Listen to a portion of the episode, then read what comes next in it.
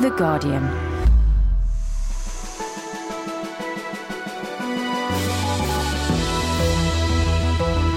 Hello, this is Guardian Daily, and I'm Michael White at Westminster, where MPs today have been digesting a speech by the Deputy Prime Minister. That's Nick Clegg. It's his first big speech in office. He said that his radical reform agenda is the most sweeping in 200 years, at least on the scale of the 1832 Reform Act, which swept away the rotten boroughs. This government is going to persuade you to put your faith in politics once again. I'm not talking about a few new rules for MPs, not the odd gesture or gimmick here or there to make you feel a bit more involved. We'll hear reaction from here in the House of Commons, including from former Lib Dem leader Ming Campbell and from David Davis, the ex Tory Shadow Home Secretary. I don't think a government can properly change the rules after it's come onto the pitch. And I'm Jon Dennis at the Guardian's HQ, where our expert analysts give their view of Nick Clegg's reforms. Obviously, um, compared to things like universal suffrage, for example, uh, it, it's not quite up to those billings. I mean, I've spoken to judges who've said they're completely unable to keep up with the scale of new criminal legislation because there's just too much of it.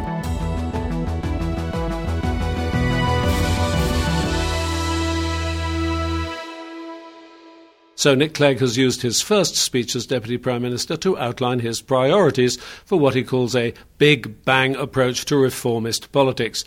In a speech this morning in North London, he outlined the areas where he wants reform. Three major steps that will begin immediately. One, we will repeal all the intrusive and unnecessary laws that inhibit your freedom. Two, we will reform our politics so it is open transparent, and decent. And three, we will radically redistribute power away from the centre into your communities, your homes, your hands. Big, sweeping change. Not incremental, not bit by bit. Our democracy has suffered at the hands of encroaching centralisation and secrecy for decades. And on the controversial plan to legislate for a 55% minimum vote for a dissolution of Parliament, he had this to say. As we legislate to fix parliamentary terms, the details will, of course, need to be worked out. But we believe that the support of 55% of MPs or more should be required for Parliament to opt for an early dissolution. That is a much lower threshold than the two thirds required in the Scottish Parliament. But it strikes the right balance, balance for our Parliament maintaining stability, stopping parties from forcing a dissolution to serve their own interests. Now, this last week, former Labour ministers who were once perfectly happy to ride roughshod over the rights of Parliament are now declaring that this is somehow an innovation which is a constitutional outrage. They are completely missing the point. This is a new right for Parliament, additional to the existing powers of no confidence. Clegg made it clear throughout that civil liberties are an area that the Conservatives and Lib Dems are very close on, uh, surprising to some, and uh, blamed Labour uh, for their erosion in 13 years of power. This government will end the culture of spying on its citizens. It is outrageous that decent, law abiding people are regularly treated as if they've got something to hide. It has to stop. So there'll be no ID card scheme, no national identity register, a halt to second generation biometric passports. We won't hold your internet and email records when there is no reason to do so. CCTV will be properly regulated, as will the DNA database, with restrictions on the storage of innocent people's DNA. Right. I'm going to hang out again in Portcullis House uh, next to Big Ben and hear what MPs have to say about it, where we can find them. David Davis, you resigned as Shadow Home Secretary on civil liberty matters. Do you view Nick Clegg's speech with uh, delight that a government exists which might have the will and the capacity to make things better than they've been? Oh, yeah, I think the civil liberties element of, of the compact, if that's what it is, the coalition compact, uh, is first class, frankly. Uh, I do think that uh, the it makes the commitment to ID card abolition, to database abolition, to control of CCTV, to reduction of the number of innocent people on DNA database. All those, all those hallmark things, uh, I think, will be easier to deliver. Uh, and how should they go about it? And, uh, Nick Clegg appeared in his speech in North London today to say maybe a big bang bill. Uh, he made a direct reference to the Great Reform Bill of 1832, which is actually quite a small reform bill. I wasn't there myself, but they. Ex- I thought you reported on it. They expanded the franchise uh, from I think half a million to 700,000 or something. But uh, uh, should they take the big bang approach, or is that asking for trouble? No, I, I think uh, the big bang approach is actually worthwhile. Normally speaking, actually, I'm in favour of careful incremental legislation so you can discover whether it works and you don't get unintended consequences. What we have here, however, is a repeal. Not a, not a new piece of law, it's a big repeal. Uh, and so you're taking away things which you know are going that would be wrong part already. one of the bills say we repeal uh, or amend the following legislation in the following terms, Yeah. and then you'd move on to the more positive stuff, constitutional reform and other things. Yeah. and that might work. You've been in the Whip's office. Will it work? Well, the none of your people don't want it, do The they? constitutional reform elements are a little more controversial and depend, depends what you're talking about. I mean, the, the 55% proposal, unless it transforms from what it is now, uh, will be very controversial. you're against it, aren't I'm you? against that. I'm against that. I don't. I don't think a government can properly change the rules after it's come onto the pitch. It can't turn around and say, now you've elected us, we're going to make it more difficult to get rid of us. Uh, it's, if it's not in your manifesto, if you've not done all the things you need to do, speakers' conferences and referenda and white papers and all that sort of thing, uh, as they did, as the Labour government did, for example, with the Scottish bill.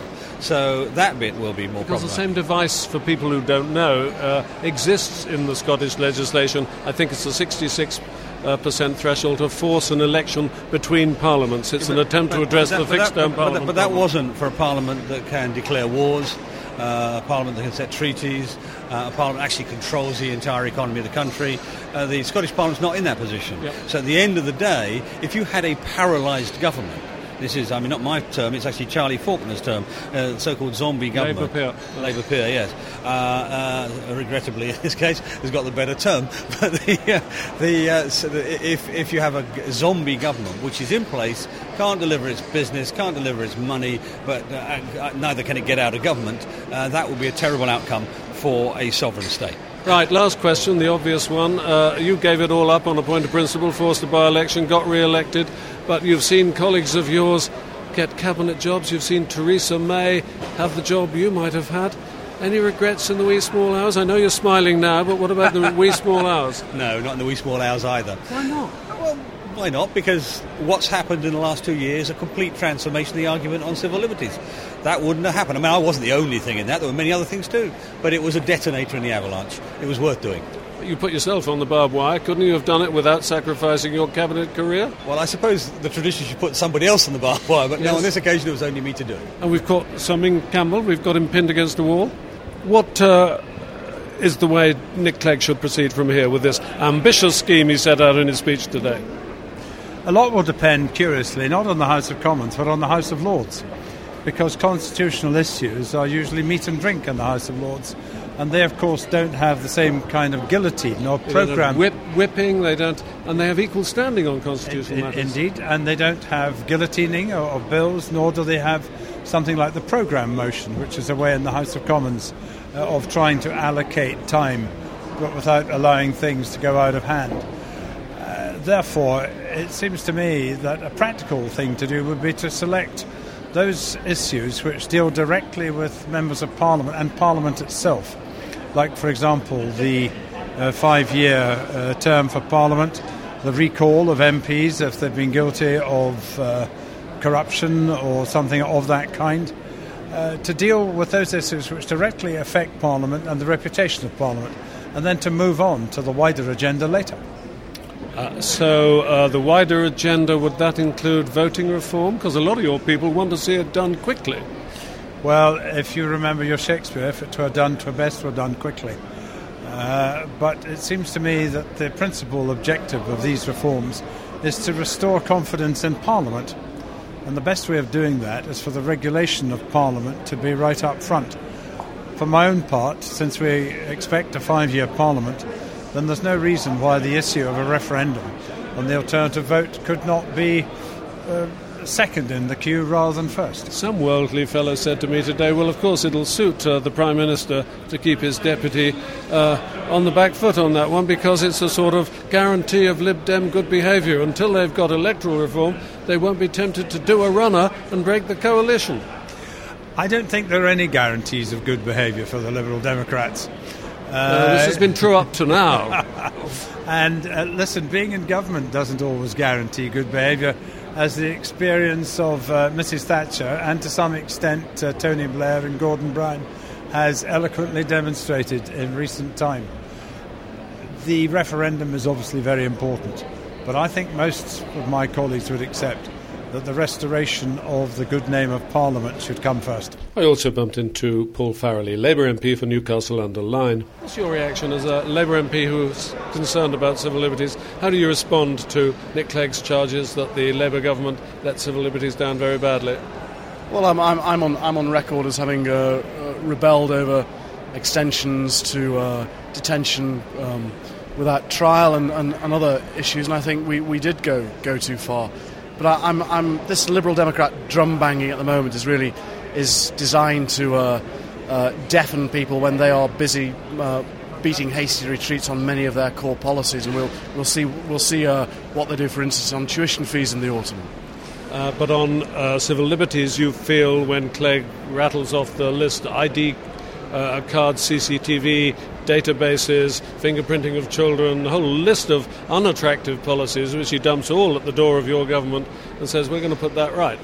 Well, I would have, um, had, it, had it come to a vote uh, in any shape or form, I would have rebelled against uh, identity cards as well. Uh, completely impractical, uh, uh, a waste of money, and, uh, and, and an infringement. But if the, if the Liberal Democrats are just now piling up policy after policy, they're talking about the past, not the future.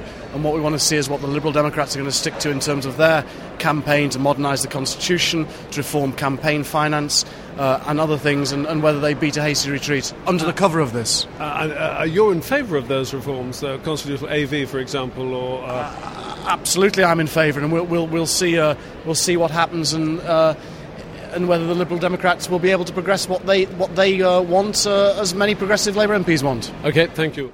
Now let's go over to Jon Dennis at Guardian HQ for more on this pressing topic. I'm with Alan Travis, Home Affairs Editor, and Afua Hirsch, Legal Affairs Correspondent. Um, Afua, Deputy Prime Minister Nick Clegg, as we must now think of him, said that this was the biggest shake-up of our democracy in 178 years. That's since the Great Reform Act of 1832. Do these reforms live up to that billing? Well, on one level, yes. On another level, no. I mean, the whole human rights and civil liberties package that he's talking about is not so much um, anything new as restoring what really should have been there in the first place. Labour brought in the Human Rights Act in 1998, and the idea was that it would guarantee civil liberties and protect our rights. And one of the biggest criticisms about New Labour over the last 13 years is that despite having brought in that law, they then began eroding those rights and liberties. So um, both the Lib Dems and the Conservatives said in opposition that were they to come into government, they would prioritise restoring the rights that should be there. Now, the two parties disagree about the best way to do that, but they agreed about the principle that those rights should be protected. So, a lot of the things that Nick Clegg is talking about, um, contact point and the DNA database, um, these are all things that um, it's long been said are important to protect our privacy rights. Alan, uh, the new politics, is this evidence of, of that? Well, I think there are some quite exciting things uh, in the package which do deserve to be of, regarded as some possible historic significance. The introduction of fixed term parliaments, for example, the uh, possibility in the long term of direct elections to the House of Lords, uh, complete reform the way the House of Commons works with uh, direct uh, elections by secret ballot to select committees that uh, Parliament should be able to control its own business and how uh, that means timetabling of government legislation and so on. Uh, things of those kinds would probably would uh, gladden the heart of any Chartist marching through uh, the great Chartist marches of the 1830s. But obviously, um, compared to things like universal suffrage, for example, and other landmarks in our development of our parliamentary democracy, it, it's not quite up to those billings. Now, Alan, um, you've written uh, in The Guardian that the coalition plan to create more than 170 new peers um, is even more of a fix than the proposed 55% rule uh, on dissolution votes in the Commons.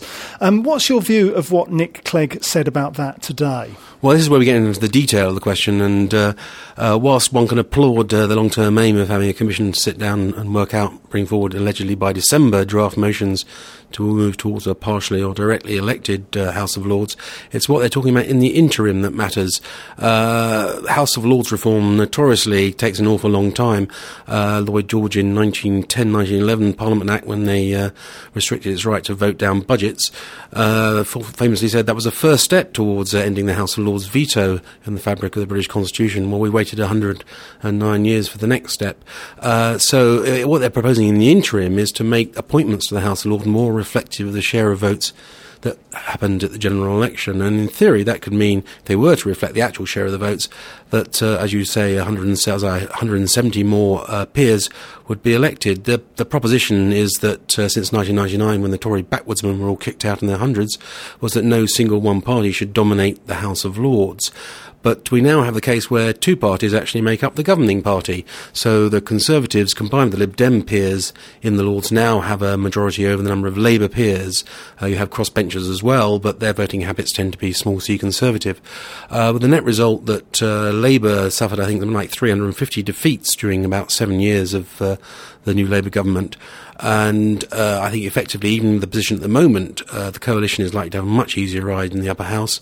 And if they adopt this interim proposal of being reflective of the share of the vote, we can see wave after wave of new appointments uh, over the next months and years to come, whilst they search for a long-term solution for the House of Lords, uh, which will just eventually uh, build up uh, the government majority in the House of Lords until it's a supine creature. I think, I think this is interesting because, you know, as Alan said, House of Lords reform takes a long time, slash never happens.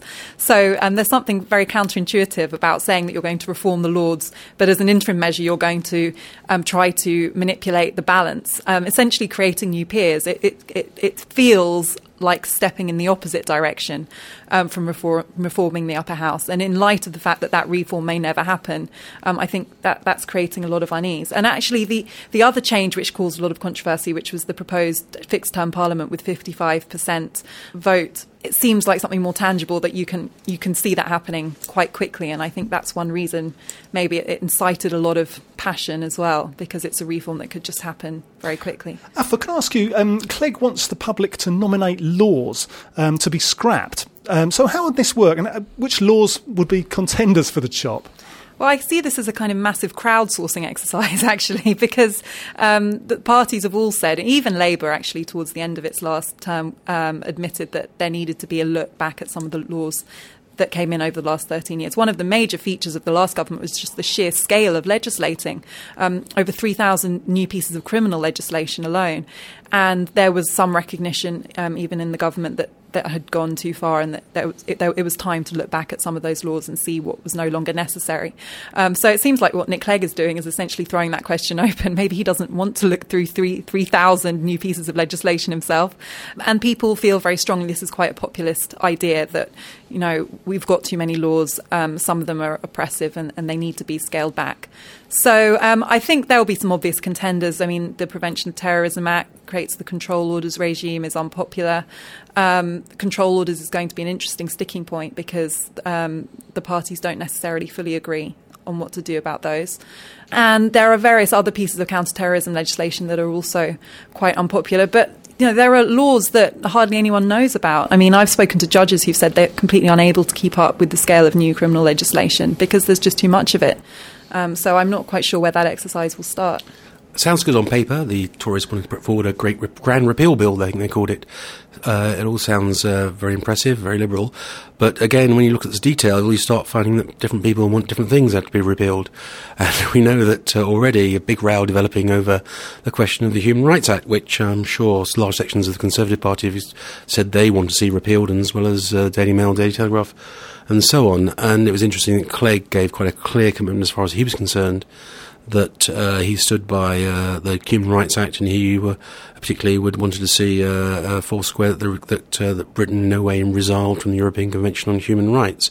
Be interesting to see now um, what happens in a commission they're going to set up to try and resolve this difference between Conservative position and uh, the Liberal Democrat position in the coalition.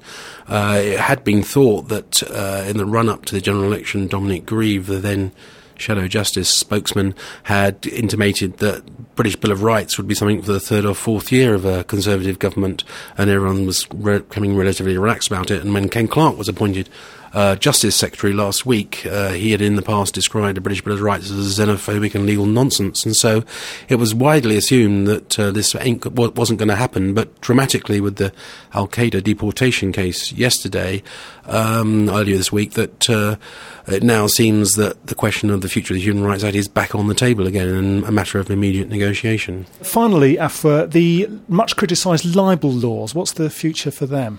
Well, I think the future, as far as freedom of expression campaigners, is quite rosy. Um, both the Liberal Democrats and the Conservatives have said very strongly that they want to make sure that freedom of protection, um, freedom of expression is protected, which incidentally is one of the things that the Human Rights Act can do, but um, they kind of, uh, Conservatives especially, avoid um, complementing the Human Rights Act and its, its potential to protect freedom of expression.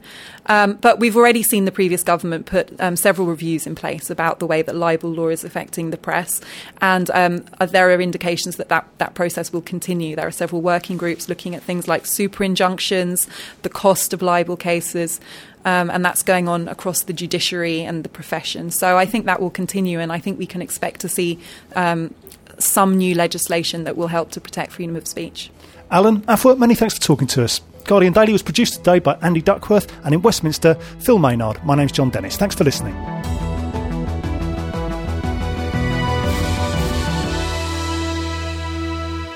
For more great downloads, go to guardian.co.uk forward slash audio.